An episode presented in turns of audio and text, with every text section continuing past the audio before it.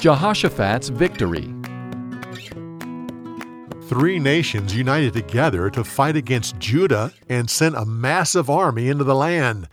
King Jehoshaphat was afraid, so he told the people of Judah to fast and seek God's favor. The people responded. Many of them went to Jerusalem to be with their king and pray with him. Suddenly, the Spirit of God came upon a prophet. God says, This is my battle.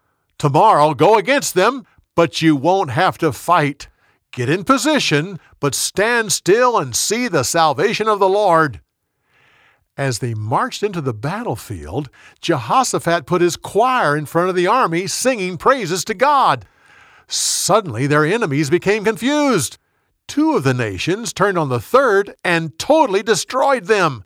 They then turned on one another and kept killing until every man was dead. When the army of Judah arrived on the battlefield, there was nothing but dead bodies lying on the ground. No one had escaped.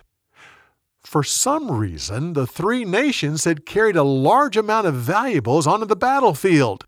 So Jehoshaphat told his people to gather it up. The people gathered for three days and spent the fourth day praising God. All the nations around Judah heard about this great victory.